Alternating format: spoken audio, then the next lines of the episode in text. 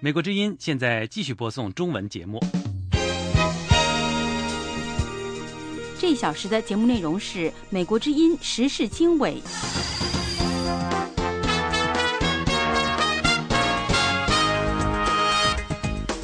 各位听众，大家好，欢迎收听《美国之音时事经纬》节目。今天是五月二十二号，星期三，我们从美国首都华盛顿现场播出这次节目。我是齐永明，为您介绍这次节目的主要内容。美国国土安全部长将赴龙卷风灾区。美国国务卿克里推动召开叙利亚国际和平会议。禽流感给中国养禽业造成六十五亿美元的损失。朝鲜领导人金正恩派遣特使前往中国。美国参议院近日通过一项修正案，为西藏难民发放五千个来美移民签证。菲律宾和中国为南中国海岛礁主权再生争执。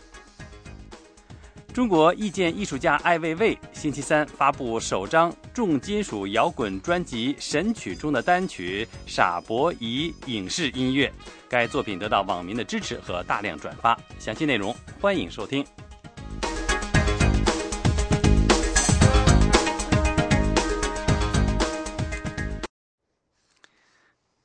时事经纬，我们来看一条最新的消息。中国总理李克强抵达巴基斯坦，寻求加强两国的合作关系。李克强星期三抵达伊斯兰堡，他将与巴基斯坦当选总理纳瓦兹谢里夫等高级官员举行会晤。中国和巴基斯坦的双边贸易去年达到一百二十亿美元，双方希望在今年、明年或者三年之内把贸易额提高到一百五十亿美元。今年二月，中国接管了巴基斯坦港口瓜达尔，有可能让中国在阿拉伯海获得一个海军基地，并扩大了北京确保其能源和海和航海线路安全的范围。李克强在访问巴基斯坦的主要对手印度之后抵达巴基斯坦，在印度，李克强承诺要进一步开放中国庞大市场，保持与印度这个南亚大国之间的贸易平衡。访问巴基斯坦之后，李克强将访问瑞士和德国，争取传递这样一个信息：即希望，即中国希望与这些国家保持更为开放的关系。北京不应该被看作是一个威胁。美国国土安全部长纳波利塔诺星期三将前往俄克拉荷马州，对穆尔镇的恢复工作进行评估。一场毁灭性的龙卷风在穆尔镇导致至少二十四人死亡，二百四十人受伤。国土安全部下属机构联邦紧急事务管理局派出工作队搜寻、恢复、协助搜寻、恢复和评估等工作，并为受到星期一龙卷风影响的人们提供联邦救援。这场龙卷风摧毁了美国中部这座城镇的大部分。气象机构官员说，风速至少达到每小时三百二十二公里。莫尔镇的消防队长说，紧急救援人员不会停止搜救幸存者的行动。计划在每座建筑的废墟中至少搜寻三遍。奥巴马总统宣布俄克拉荷马州的风灾为重大灾害。他说，穆尔居民在恢复与重建过程中不是孤立无援的。美国参议院司法委员会表决通过了一项范围广泛的移民改革法案，将其送交全体参议员辩论。星期二晚上，这项法案以十三票对。对五票获得通过。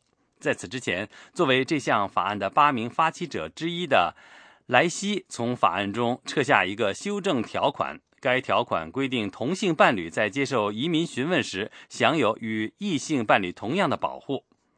几名保守派共和党人说，如果法案包括这一条款，他们就将不再支持这项法案。参议院司法委员会通过了其他各项修正条款，包括共和党人哈奇提出的条款。该条款增加了高技术外国工人的签证配额。这项法案的核心目的是为已在美国的一百一十万非法移民提供成为合法居民的机会，前提是他们必须符合该法案的条例。奥巴马总统曾经表示，移民改革是他首要的工作日程。他对参议院司法委员会的表决结果表示赞扬，并说这与符合常识的改革是一致的。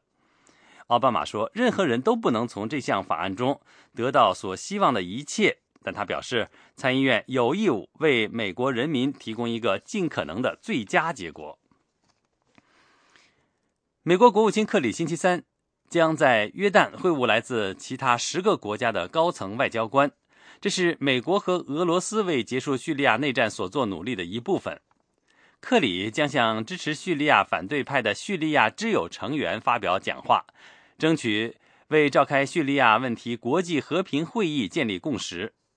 克里和俄罗斯外长拉夫罗夫希望把叙利亚反对派和叙利亚总统阿萨德的政府聚到一起举行会谈，讨论建立一个旨在结束两年多多战争的新过渡政府。美国高级分析人士说，星期三在安曼召开的会议是美国更广泛努力的一部分，争取在叙利亚冲突问题上与盟国合作。约旦说，来自英国、法国、德国、意大利、埃及、卡塔尔、沙特阿拉伯和阿拉伯联合酋长国的高层特使将出席这次会议。科学家和经济学家说。中国爆发 H7N9 禽流感疫情，给养禽业造成六十五亿美元的损失，消费者不再买鸡。同时，卫生官员在控制这种致命病毒的过程中取得进展。星期二，世界卫生大会在日内瓦报告了中国农业部提供的损失数据。在这次会议上，联合国的专家们警告世界各地的卫生当局要警惕这种病毒。自三月在中国首次发现这种病毒以来，已经有一百三十人被感染。中国当局说，其中三十六人死亡。世界卫生组织高层官员福田敬二说，目前的疫情已经得到控制，但是这种病毒不可能完全消失。他再次展示了在中国家禽市场上当前形态的病毒由鸟传染给人的情况。鸡和其他禽类在这种市场上被宰杀出售。有关当局说，没有证据显示疫情中出现人际传染。朝鲜领导人金正恩派遣一名高层军方官员作为特使前往中国。目前，这两个传统盟友之间的关系处于紧张状态。朝鲜官方的朝中社说，朝鲜人民军总政治局局长崔龙海于星期三率领一个政府代表团离开平壤，前往中国。朝中社的报道中没有透露有关这次访问的目的的任何细节。自金正恩在他父亲于2011年去世后接掌领导权以来，据信这是朝鲜派往北京最高级别的代表团之一。中国长期以来一直是朝鲜的主要盟友和经济支柱，但有迹象显示，北京新领导层对朝鲜渐渐失去耐心。朝中社在简报中。描述了崔龙海这次出访的细节，显示朝鲜再次对军方高层进行了整顿。报道中将鹰派将领金格直称作新的朝鲜军方首脑。这是美国之音的中文广播。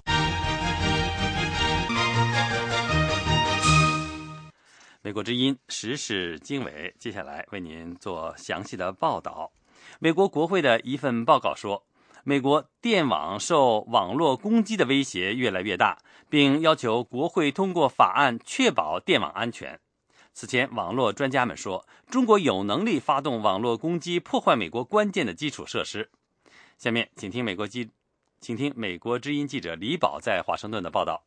美国国会众院两位议员星期二联合发表一份报告，说，过去几年来，美国电网受到网络攻击导致瘫痪的风险明显增加。但是，大多数电厂目前只履行电力工业协会制定的强制性安全生产行业标准，不执行这个协会为加强网络安全而制定的自愿执行的安全标准。这份报告由马赛诸塞州民主党籍的众议员爱德华·马吉和加州民主党籍的众议员亨利·维克斯曼发表。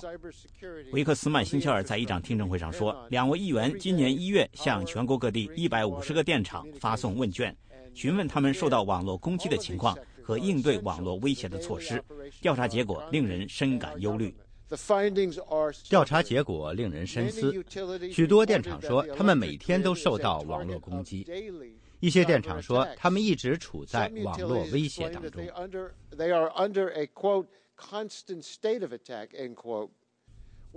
维克斯曼议员认为，既然私营电厂大多不执行行业协会制定的非强制性网络安全标准，国会就应该制定相关法律。迫使电厂经营者采取措施，保障电力供应安全。电厂没有遵循他们自己行业提出的建议，那么电网能否通过履行可以自愿执行的措施应对网络安全威胁呢？这很值得怀疑。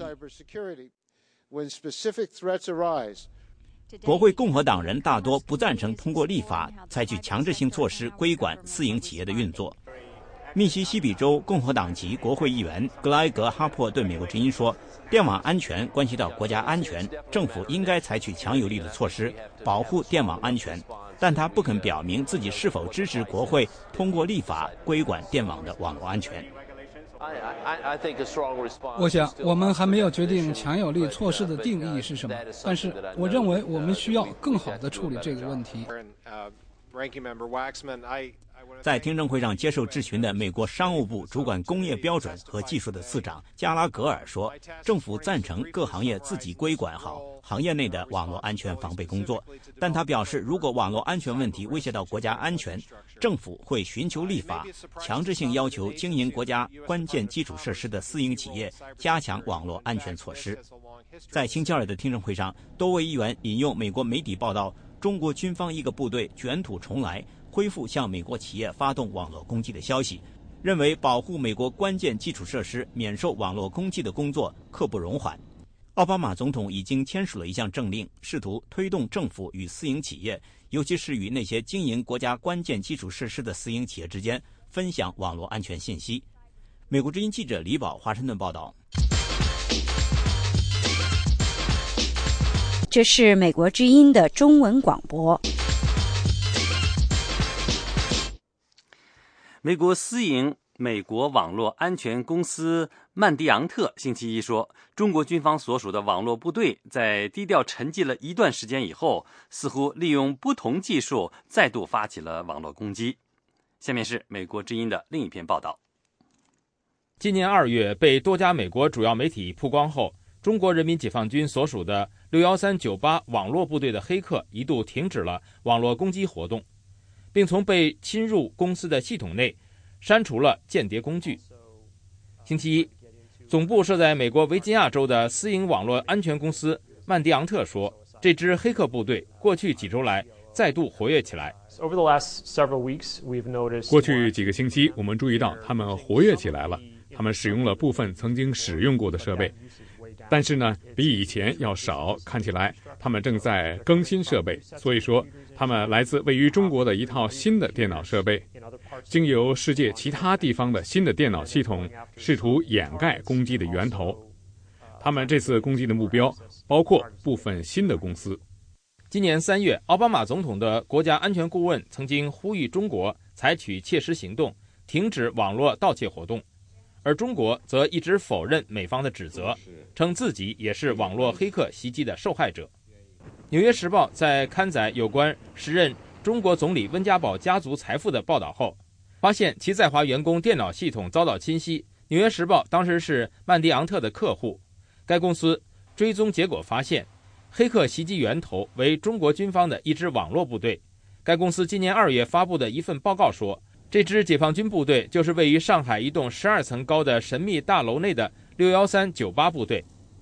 曼迪昂特的安全专家将六幺三九八部队称为 ATP 一，并相信他听命于中国军方最高层级的指挥。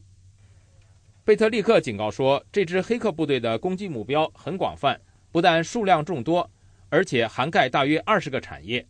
他还警告说，除非立即采取行动，否则各行各业都无法避免黑客窃取其敏感数据。美联社报道说。美国的情报机构据信也掌握类似或者更为详细的黑客攻击信息，但此类信息属高度机密。而曼迪昂特作为一家私营公司，不受这样的限制。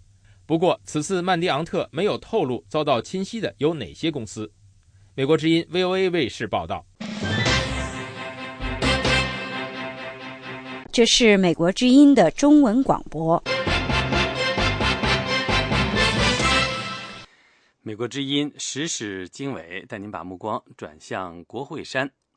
美国参议院近日通过一项修正案，为西藏难民发放五千个来美移民签证。这项修正案是国会两院正在讨论的一个全面移民改革法案的一部分。接下来，我们一块了解相关内容。美国参议院司法委员会星期一通过一项全面移民改革法案的修正案，在未来的三年内，向在印度和尼泊尔的西藏难民发放五千个来美移民签证。来自加州的资深民主党参议员范恩斯坦是这项修正案的发起人。他说。Conditions inside Tibet today remain bleak. 西藏目前的情况依然很糟糕。国务院报告显示，由于一百一十多藏人被迫自焚，西藏受到中国当局越来越严厉的压制。范斯坦说，这项修正案是以美国政府在一九九零年通过的一项法案为原型。上一项法案将数千名西藏难民安置到美国的二十五个州，并且没有花政府一分钱。他希望这一项修正案也能发挥重大的作用。他说：“这项修正案将极大的协助藏人团体，帮助他们保留自己的文化和身份，直到有一天成功返回西藏。”密西西比共和党国会众议员哈伯对美国之音说：“他还没有看到参议院的最终法案，但是众议院将审慎研究。”他说：“这些都是我们每个人都关心的问题。我们会在合适的时机向民众公布我们的结果。”这项修正案是目前正在国会讨论的全面移民改革法案的一部分。整个移民改革法由来自两党两院的八位重量级国会议员共同提出。但由于其涵盖内容广、跨度大，目前在国会进展缓慢。美国之音记者方方、常晓，国会山报道。这是美国之音的时事经纬节目。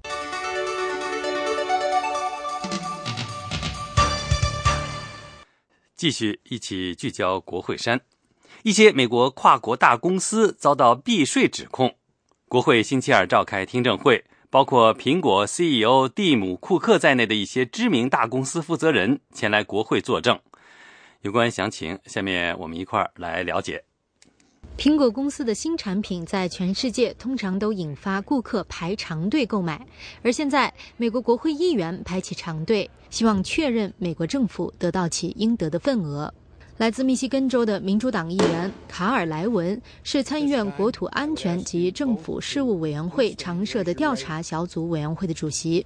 他警告说，苹果公司的创新精神恐怕已经超越了高科技领域。大家可能不太知道，苹果公司拥有非常先进的避税系统。苹果公司在爱尔兰的一个下属公司，在两千零九年到二零一二年之间有约三百亿美元的收益，而这笔资金从来没有缴过税。资深共和党参议员麦凯恩更直白地询问出席国会听证的一位法律专家：“Doesn't this put domestic 这样做难道不会为美国本土公司带来一丝不利？”维拉诺瓦大学法学院教授哈维回答说：“嗯，会的。”苹果并没有轻易承认指控。苹果公司 CEO 蒂姆·库克说：“我们已经向美国财政部缴纳了近六十亿美元，这相当于每天缴纳一千六百万美元的税，而且我们今年预计将缴纳更多的税。”并非每个国会议员都认为苹果公司有错。共和党参议员兰德·保罗认为，过分审查这些大公司可能结果会适得其反。如果你想将他们赶出来，带回美国，再讨伐他们，这完全是错误的做法。相反，我们今天应该给他们颁奖才对啊！苹果公司并没有被指控有任何违法行为。随着华盛顿仍经历着预算困难。苹果公司是最近一系列受到避税指控的美国公司中的最新一例。BOA 卫视报道。美国之音继续为您播送中文节目。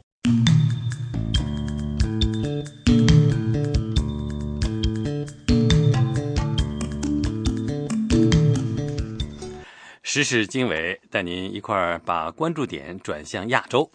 菲律宾和中国为南中国海岛礁主权再生争执。菲律宾外交部星期二抗议中国舰军舰进入一个位于南沙群岛的岛礁，称此行为挑衅和非法。菲律宾总统阿基诺同天宣布，将为军方购买更多战舰，加强自我保卫能力。有关详情，下面是美国之音记者钟晨芳的报道。菲律宾政府星期二对中国一艘军舰和两艘海监船进入南沙群岛一个由菲律宾海军驻守的岛礁附近提出抗议。这是菲律宾与中国在南中国海发生的最新一次领土争议。菲律宾外交部发言人劳尔埃尔南德斯说，两周前已向中国驻菲律宾大使馆提出抗议，但至今仍然没有得到回应。We filed with the Chinese embassy in Manila. 我们已向中国驻马尼拉大使馆就中国政府船只，包括两艘海监船和一艘军舰挑衅和非法的进入阿永营岛礁附近提出了抗议。阿永营岛礁是菲律宾领土不可分割的一部分。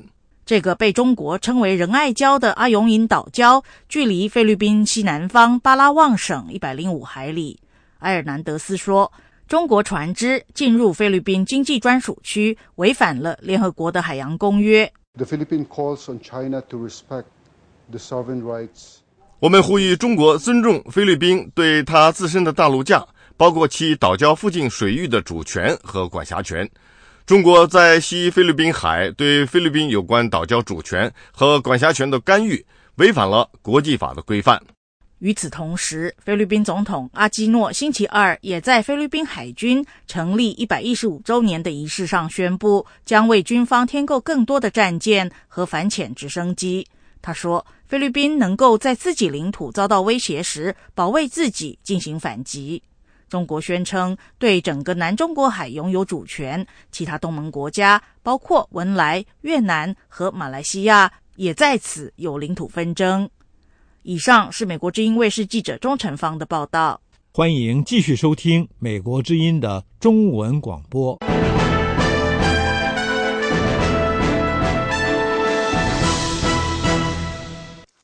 您现在收听的是美国之音时事经纬。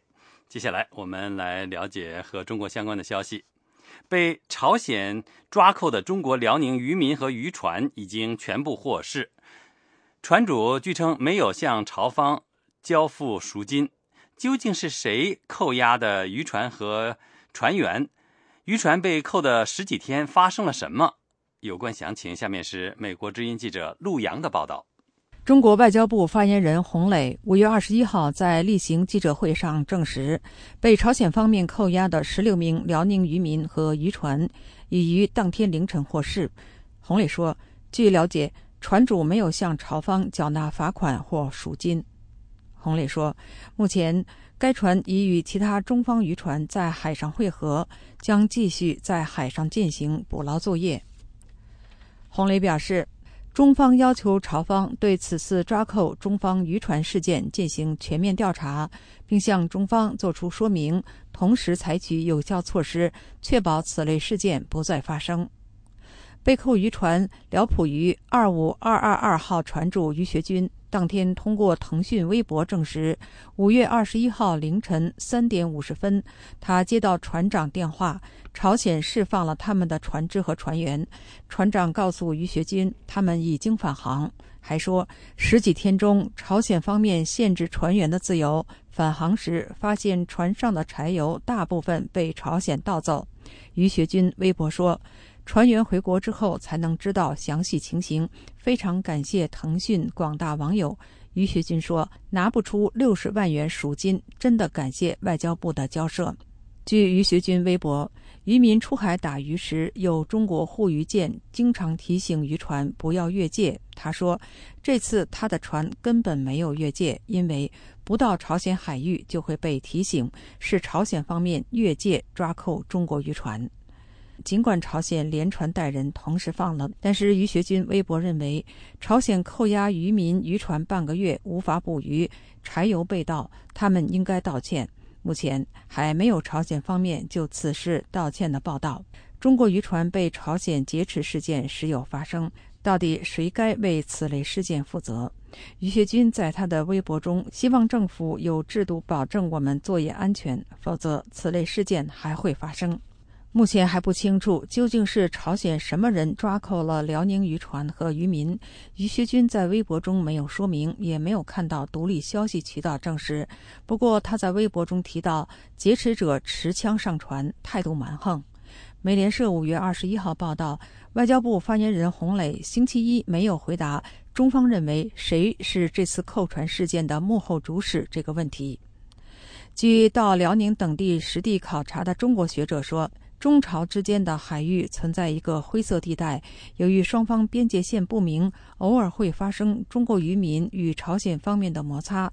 于学军对《新京报》记者说：“他没有听说过灰色地带，并表示他和周围的朋友都是很守法的，不会去朝鲜那边打鱼。”另一方面，中国网友对朝鲜扣押中国渔船非常关注。网友铁剑侠认为，朝鲜不仅要道歉，还要赔偿损失。海兔子二零一零说：“如果发现敢扣押中国正常作业的渔船，直接击沉或撞沉，不叨叨。”知名网友罗源五月二十号在新浪微博中说：“一直在关注中国渔船被朝鲜扣留事件，朝鲜也欺人太甚，缺钱也不能越界抓人讹钱，朝方必须根据中国政府的要求尽快放船放人，否则恶有恶报。”美国之音鲁阳华盛顿报道。这是美国之音的中文广播。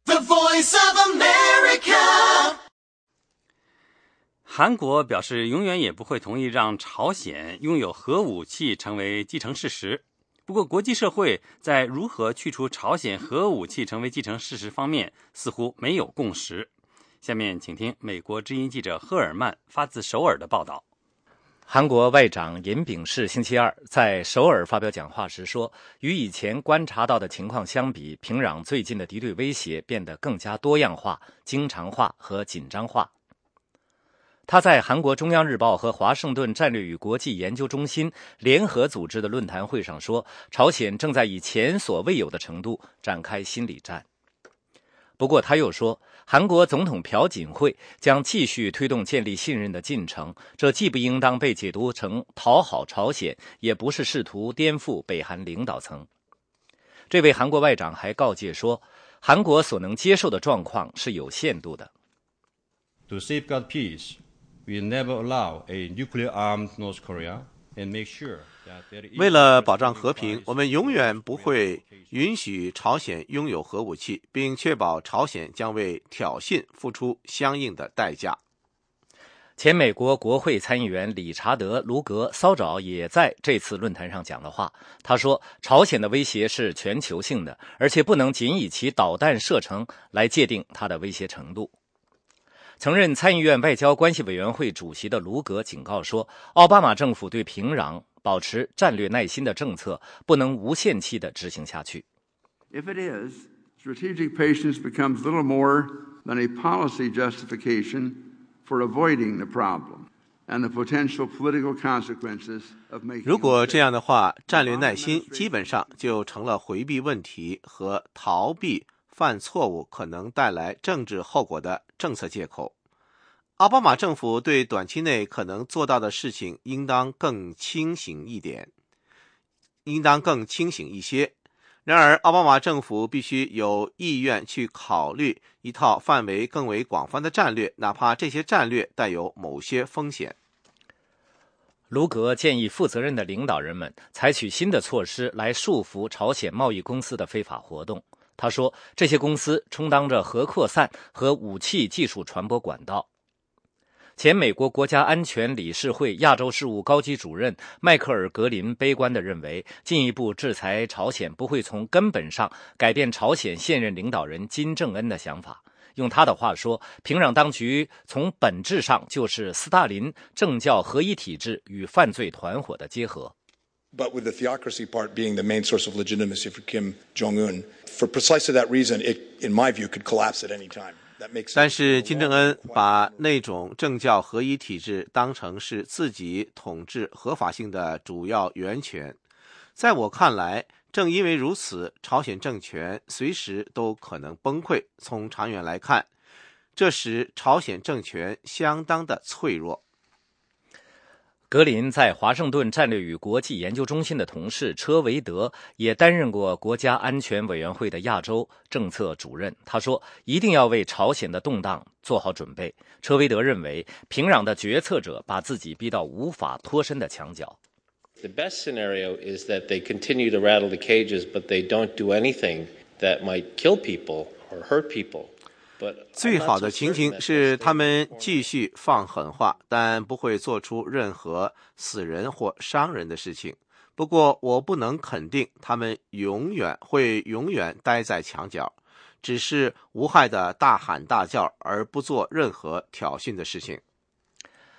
另一位前美国官员理查德·阿米蒂奇对参加这次论坛的人士说：“必须给平壤更为严峻的选择。”在2001到2005年担任美国常务副国务卿的阿米蒂奇建议，应该告诉平壤，必须在大规模杀伤性武器和政权改变之间做出抉择。据信，朝鲜拥有少量的核武器，而且正在研制有可能远程发射核弹的弹道导弹。朝鲜最近曾威胁要对美国进行核打击，多数分析人士认为，朝鲜朝鲜做不到。朝鲜违反联合国安理会决议，进行地下核试验和远程导弹试射，同时加大了好战言辞的调门。自从星期六以来，朝鲜向东部海域发射了六枚短程导弹。不过，首尔和华盛顿方面说，最新的导弹发射看来并没有违反平壤的国际义务。美国之音时事经纬，接下来带您关注中国和印度关系方面的报道。中国总理李克强本周首次以总理身份出访印度、巴基斯坦、瑞士和德国。美国之音记者艾德从北京报道说，李克强出访凸显中国不仅努力加强与欧亚的经济联系，而且在设法在设法扩大政治影响。有关详情，下面是记者艾德的报道。虽然李克强本周抵达印度的时候，当地的天气炎热，但是两个亚洲大国在几个星期前面对数年来最严峻的边界争端之后，都冷静了下来。新加坡国立大学的坎迪巴耶派说，到目前为止，李克强总理取得一些积极进展。他回忆二十年前第一次访问印度的情形，让人觉得他很随和、很友好。I think what has probably not gone as well uh, from China's point of view is that the Indian Prime Minister has had to do some plain speaking in their sessions together. 我认为中国方面认为不太好的，可能是印度总理辛格在会谈中坦率地说，如果再出现上个月的那种入侵，印度就不可能以一切照常的眼光来看待中国。这是印度在多年边界争端之后。早就采取的立场。上个月，印度对他们所说的中国军队侵入喜马拉雅山的拉达克地区表示强烈抗议，两国军队最终撤离。但是紧张关系一度升级，这甚至让印度政府中对中国持温和态度的官员也感到担忧。中国和印度都是强大的新兴经济，是金砖五国的成员国，同时也是竞争者。他们有时候非常怀疑对方，但也在积极的寻求以更多方式建立合作。巴耶派说，李克强把印度作为出访的第一站，是北京先发制人的一招。I think the the Chinese have an interest that they're recognizing through this visit of trying to make sure that you know India doesn't drift away completely from China。我认为中国要确保印度不会完全飘离中国，不会坚定地加入美国阵营。不会像菲律宾和越南那样成为给中国制造麻烦的邻国，这符合中国的利益。李克强在印度访问三天之后，将在印度邻国巴基斯坦短暂逗留，然后前往欧洲访问。分析人士说，中国总理寻求扩大中国的经济以及政治影响力。中国和瑞士接近于达成自由贸易协定，这将是中国和非欧盟成员的欧洲国家达成的第二个自由贸易协定。北京清华大学欧洲研究中心的主任张丽华说：“呃，一个是呃给欧盟看嘛，因为欧盟老是跟呃贸易摩擦嘛。瑞士跟中国买卖做的比较好，呃，贸易摩擦也比较少，也是给欧盟。再一个就是中国和瑞士贸易挺多的，呃，这样的话，呃，就互相出口啊都很很顺畅，呃，对双方也都是有直接的经济利益。欧洲外交关系理事会资深政策研究员乔纳斯·帕莱罗·普莱斯纳也认为，通过签署这些协议，中国试图发出的信号是，中国对贸易的是门户开放的。不过，他补充说，许多欧洲人所关切的不仅是自由贸易，而且是公平贸易。In the mood in Europe, particularly in Brussels at the moment, is that free trade is a two-way street, and China basically hasn't. 欧洲此刻的心态，尤其在布鲁塞尔，是自由贸易是双向街道，而中国基本上没有像欧洲那样承认这个。自从中国获准进入欧盟世贸组织以来的十年，并没有在越来越多的领域带来开放，而中国在其他领域操弄它的补贴。目前，欧盟拒绝考虑与中国签订自由贸易协议，因为。北京的先决条件是我们更必须认为中国是自由市场经济，但是欧洲和许多的西方国家认为中国还没有达到自由市场经济的标准。不过，中国人仍然抱有希望，他们认为李克强对瑞士和德国的访问可能会对欧洲其他的国家产生影响。德国是中国在欧洲最大的贸易伙伴，中国也是德国出口的重要的市场。帕利洛普斯。说，中国总理决定第一站访问印度，最后一站是德国，凸显了中国全方位推进的外交政策。It's two big economies, they're important in their different ways. Germany because of the technology it provides for. 印度和德国都是经济大国，都很重要。德国向中国提供下一阶段发展所需的技术。印度因为是大的邻国，是金砖五国成员，也是新出现的世界秩序的一部分。美国之音时事经纬，欢迎收听。中国总理李克强刚刚结束了对印度的访问，印度和中国的关系似乎没有受到边境问题的影响，但是两国在喜马拉雅山的纠纷最终能和平解决吗？作为全球经济增长最快的两个新兴经济体，两国的竞争似乎已经延伸到了印度洋和太平洋海域。请听美国之音的系列报道：美中印三角博弈的第二集——中印对抗，从喜马拉雅到印度洋、太平洋。就在印度外长库尔希德访问中国前夕，中国和印度在边境持续了二十天左右的帐篷对峙结束。据报道，中印外长在会谈当中甚至回避了帐篷对峙事件。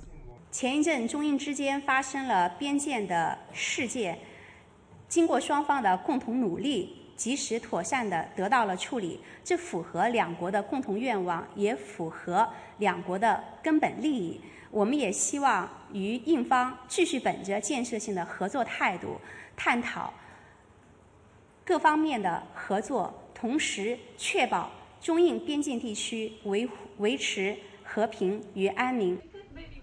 但是，分析人士认为，虽然目前两国的边境已经恢复了正常，但是麻烦还会再现。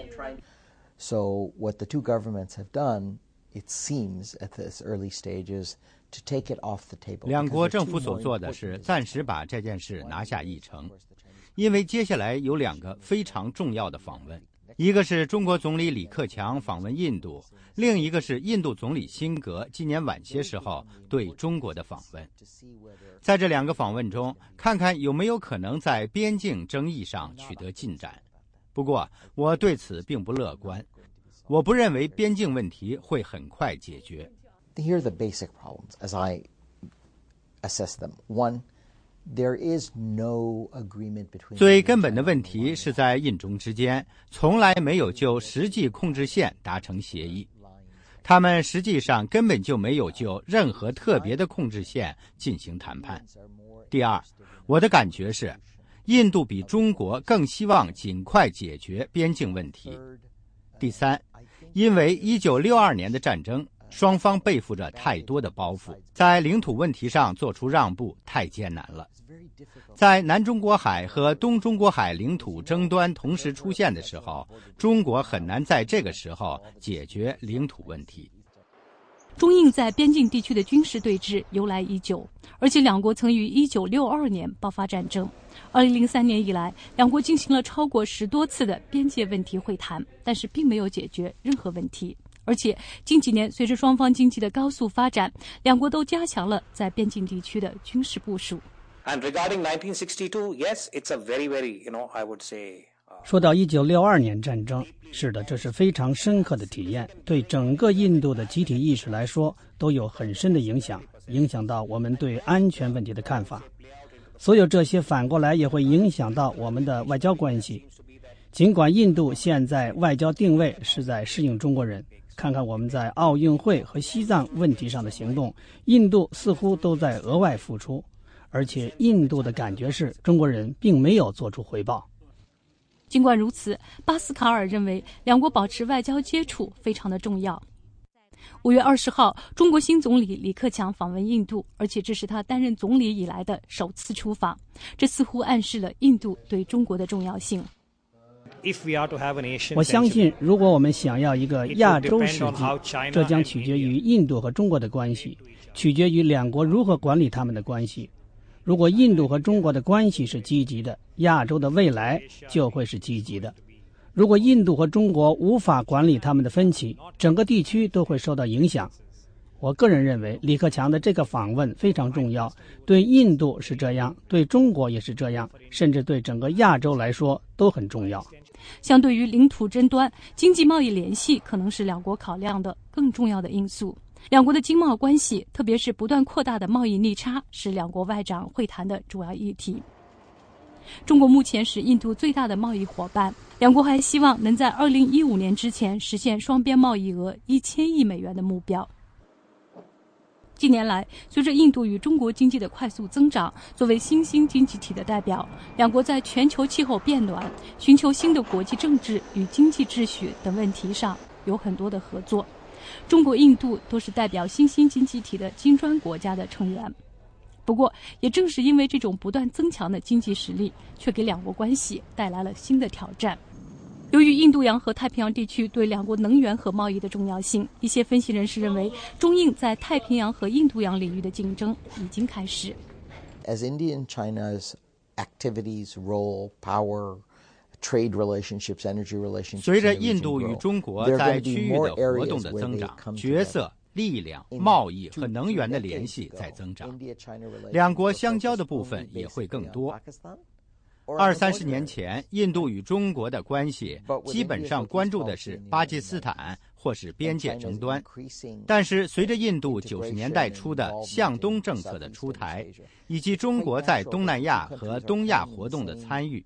两国进入了同一个竞争场地。China has warned India against looking for energy exploration in the South China Sea. 有很多的例子，例如中国警告印度不要与越南在南中国海领域进行能源勘探合作。也有报道说，中国船舰一直跟踪在该地区进行访问的印度军舰。印度很自然也一直关注着中国海军的访问。以及在印度洋周边国家的港口的活动。二零一二年，印度与越南合作，帮助勘探越南沿海的石油矿藏，而越南与中国等其他国家在南中国海地区陷入了主权争端，这被认为是印度第一次介入南中国海的争端。另外，印度还计划帮助越南进行潜艇和水下军事力量的培训。加强与越南的关系是印度一九九零年代提出的东向政策的一部分。从那个时候起，印度还不断加强与东盟其他国家的关系。中国不断增长的军力让印度感到担忧。北京正在投入巨资用于军队的建设，重点是建设海军，而新德里担心这有可能挑战印度在印度洋地区的霸权。中国海军力量的加强被视为是印度海事安全上的最新挑战之一。从2008年以来，中国第一次进入了印度洋。事实上，从区域角度来说，这是一个很大的发展，因为海盗的问题。2008年底，中国向索马里亚丁湾海盗频频发生的海域派遣了海军舰队，担任中外商船的护航任务。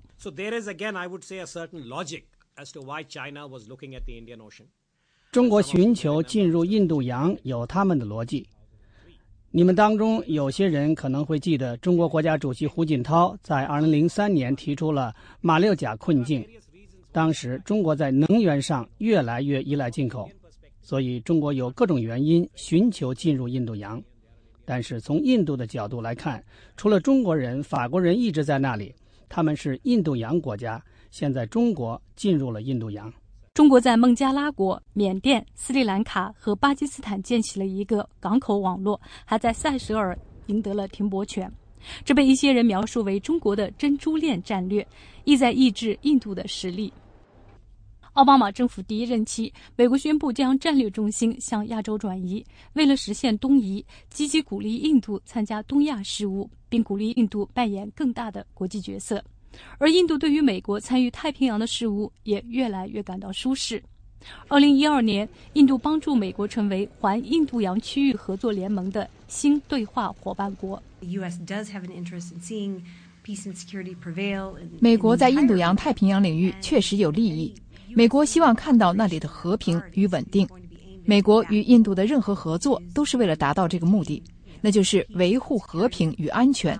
阻止任何在领土主权问题上的挑衅或是强硬行为。我认为，印度与美国之间所发生的一切，可能取决于中国在这些问题上的态度和立场。除了在印度洋和太平洋领域的潜在竞争之外，中国在雅鲁藏布江兴建大坝的计划也让印度担心，这可能成为两国之间新的争议焦点。印度希望中国允许印方对大坝的方案进行监督。雅鲁藏布江源于西藏，流入印度境内之后被称为布拉马普特拉河。中印关系有时也会因为达赖喇嘛以及西藏问题而受到影响。西藏流亡精神领袖达赖喇嘛在印度的达兰萨拉建立了流亡政府。巴基斯坦是影响中印关系的另外一个焦点。中国是巴基斯坦的全天候的盟友，而印度却为来自巴基斯坦的恐怖主义所困扰。巴基斯坦也被视为美国反恐战争的盟友。巴基斯坦究竟如何影响着美印和中印关系的发展？我们将在下一集为你介绍。VOA 卫视思阳、任宇阳华盛顿报道。美国之音时事经纬，欢迎收听。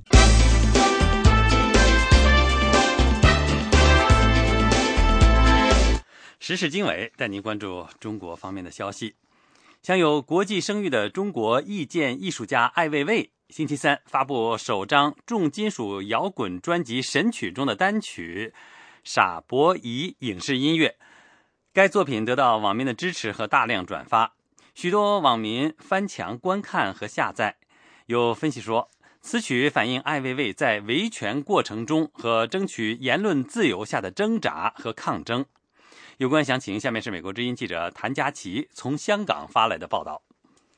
艾薇薇五月二十二日早上十点发布一个她个人演唱的讽刺中国公安的 MV《沙伯仪》，英文是 Dumbass。许多网民近日来已经在社交网站推特上表示期待艾薇薇的新作品的出世。沙伯仪摇滚英式音乐共长五分多钟，由艾薇薇饰演男主角。饰演去年艾薇薇被失踪和关押八十一天期间被公安在狱中看守的情况。艾薇薇说：“这个 MV 一共用了几个月去制作，而神曲专辑预计下个月发放。”网民对这个作品反应热烈，有网民在推特上说：“艾老师的新 MV 太给力了，艾薇薇绝对创造了新的美学和政治紧密关系的美学。”又有网民表示，爱用音乐反映了中国最大的现实：生活在随时被失踪，完美诠释草泥马精神，必须赞。艾薇薇对美国之音表示，他在关押的时候有武警问他能不能唱歌，但当时因为心情等各种原因没有唱，所以出来后想做一支歌曲。艾薇薇说。嗯，里面的内容很多，有包有我在这个被被这个看守时期的一些呃状态，因为里面的细节完全是按看守的那个房间来做的。那么也有当时的一些内容，包括我的吃饭啊、洗澡啊、上厕所啊和和审讯。但同时也有一些这个呃怎么说，在里面产生的幻觉啊，还有一些。还有一些这个想象啊。艾薇薇说：“这个作品是为了许多中国政治犯去唱的。他表示，有些政治犯还在牢狱当中，所以这首歌是献给他们的。”艾薇薇即将推出重金属专辑《神曲》，是由艾薇薇与音乐人左少诅咒合作，分工曲词。MV 由香港电影摄影师杜可风拍摄，意象凌厉。上个月，杜可风的摄影助理徐伟在拍摄 MV 后，已被北京公安设套陷害，指他嫖妓而将他拘留。徐伟被强行脱裤子拍照，又被殴打致伤，被拘留超过四十八小时后才获释。艾薇薇在网上踢爆事件，引起海内外舆论哗然。有消息说，目前艾薇薇以密罗紧鼓的开始第二张专辑的工作。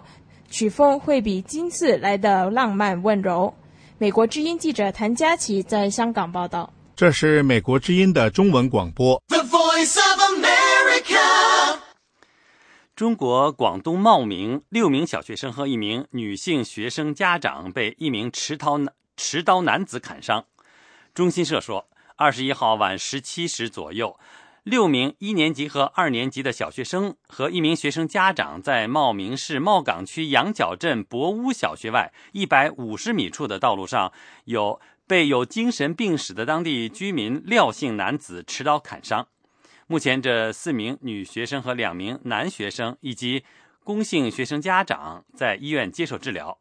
除一名男生在重症监护室接受治疗观察之外，其他人伤势稳定。当地警方在事发后十个小时，即二十二号凌晨，在博屋小学附近的树林里将嫌疑人廖某抓获，并缴获作案的菜刀。近年来，中国发生了多起学校学生遭流血暴力袭击的事件，其中很多袭击者被被认为精神不正常。有批评人士说，这说明中国长期缺乏对精神病患者的检查和治疗，以及不断城市化的社会和经济迅速发展带来的压力。二零一二年，河南信阳光山县文殊乡陈棚村完全小学也发生过精神病人砍伤人事件，二十三名小学生和一名八十多岁的老人被一名男子砍伤。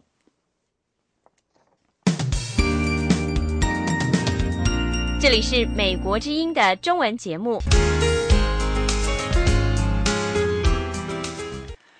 时事经纬继续带您关注中国方面的有关中国的报道。中国近年来片面追求 GDP 高速发展的模式，给环境带来灾难性的影响。除了雾霾、毒食品和地表水严重污染之外，最新的研究报告表明。中国百分之九十以上的地下水受到污染，百分之六十四受到污染严重，被称为地下雾霾。接下来就请听美国之音驻北京记者东方介绍中国地下水的严重情况。中国环境保护部、国土资源部、住房和城市建设部以及水利部近日联合印发《华北平原地下水污染防治工作方案》。力图在二零一五年初步遏制华北地下水水质恶化的趋势。中国华北地下水重金属严重超标，主要污染指标为汞、铬、镉、铅等重金属。另外，北京南部的郊区石家庄、德州、济南、河南玉溪平原等还出现地下水有机物污染，主要污染指标为苯、四氯化碳、三氯乙烯等等。中国华北本来就缺水，城乡饮水大量依靠地下水，地下水污染问题已经构成危机，解决刻不容缓。地质学家、四川省地矿局区域地质调查大队总工程师范晓在参加环保组织“绿家园”举行的记者沙龙上警告说：“因为地下水的水文地质条件很复杂，刚才你谈到的，一旦被污染，它的治理和修复的难度很大，是吧？”所以它造成的那个环境和生态破坏，往往是很难逆转的，是吧？而且，它那个地下水的污染具有一种隐蔽性、复杂性和难恢复性。所以的话，就是说，污水向地下水、地下注入，它的水质标准是更高的要求啊，比地表水的排污，它的这个水质标要求更高。据专家介绍，中国地下水污染目前的情况是污染源点多面广，城镇化急剧扩张，导致城市污水排放量大量增加。中国企业进行了社会主义特色的市场经济改革之后，资本的血在企业内部流淌顺畅，而资本主义国家严格的监管和法治，企业的文明和道德被作为资产阶级意识形态而遭到弃绝。一些地方企业，尤其是工业固体废物企业、石油化工生产企业等等，把工业污水向地下排放，只顾自己能赚大钱，哪管祸害子孙后代。除了媒体揭发出潍坊存在着打井排污的现象之外，中国各地企业利用渗坑、渗井、地下排污已将近二十年。二零一一年。中国二百多个城市地下水质监测中，较差和极差的水质比例占百分之五十五。地表水污染对地下水的影响也日益严重，特别是在黄河、辽河、海河及太湖等地表水污染较严重的地区。中国很多地方甚至出现了牛奶河、彩虹河等严重污染的河流。污水向地下注入，刚才谈到，它不是随便注入的，你要达到排放标准。是吧？那么这个排放标准就是说，我们国家现在没有，就是说污水注入地下水体的水质标准。那么现在实际上的就是很多污污那个污水的注入，它是没有缺乏这个，就是说法治环境下的这个相关的一些管理，是吧？实际上就说是一种排污哈，就是说无序的排污，这个实际上也是造成我们地下水污染的一个很重要的一个原因。环境污染造成了中国癌症发生率年年攀升。中国目前每年新发癌症病人人数约为三百五十万例，死亡约二百万人，癌症村逐年增长，甚至出现了癌症县。根据中国官方最新的二零一二年中国肿瘤登记年报公布的数字，中国每天有八千五百五十个新发癌症病人，平均每六分钟就有一人被确诊为癌症。中国历史曾强调独善其身。个人自扫门前雪，休管他人瓦上霜。这种农耕时代的文明虽然提倡利己，但并不害人。有学者指出，今天的部分中国人和中国企业已经衍生出“人人害我，我害人人”的文化，损人利己和损人害己的行为，甚至不如犀牛和犀牛鸟之类互利共生、偏利共生、偏害共生的动物。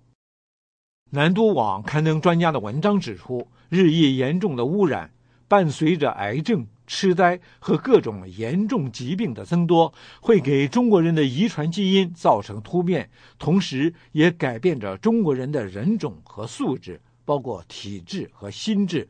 受损的将是每一位国人。美国之音 VOA 卫视记者东方北京报道。美国之音时事经纬，欢迎收听。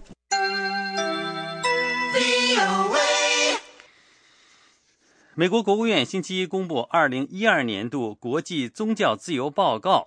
国务院说，中国宪法规定中国公民享有宗教信仰自由，但中国政府却限制宗教活动的保护范围。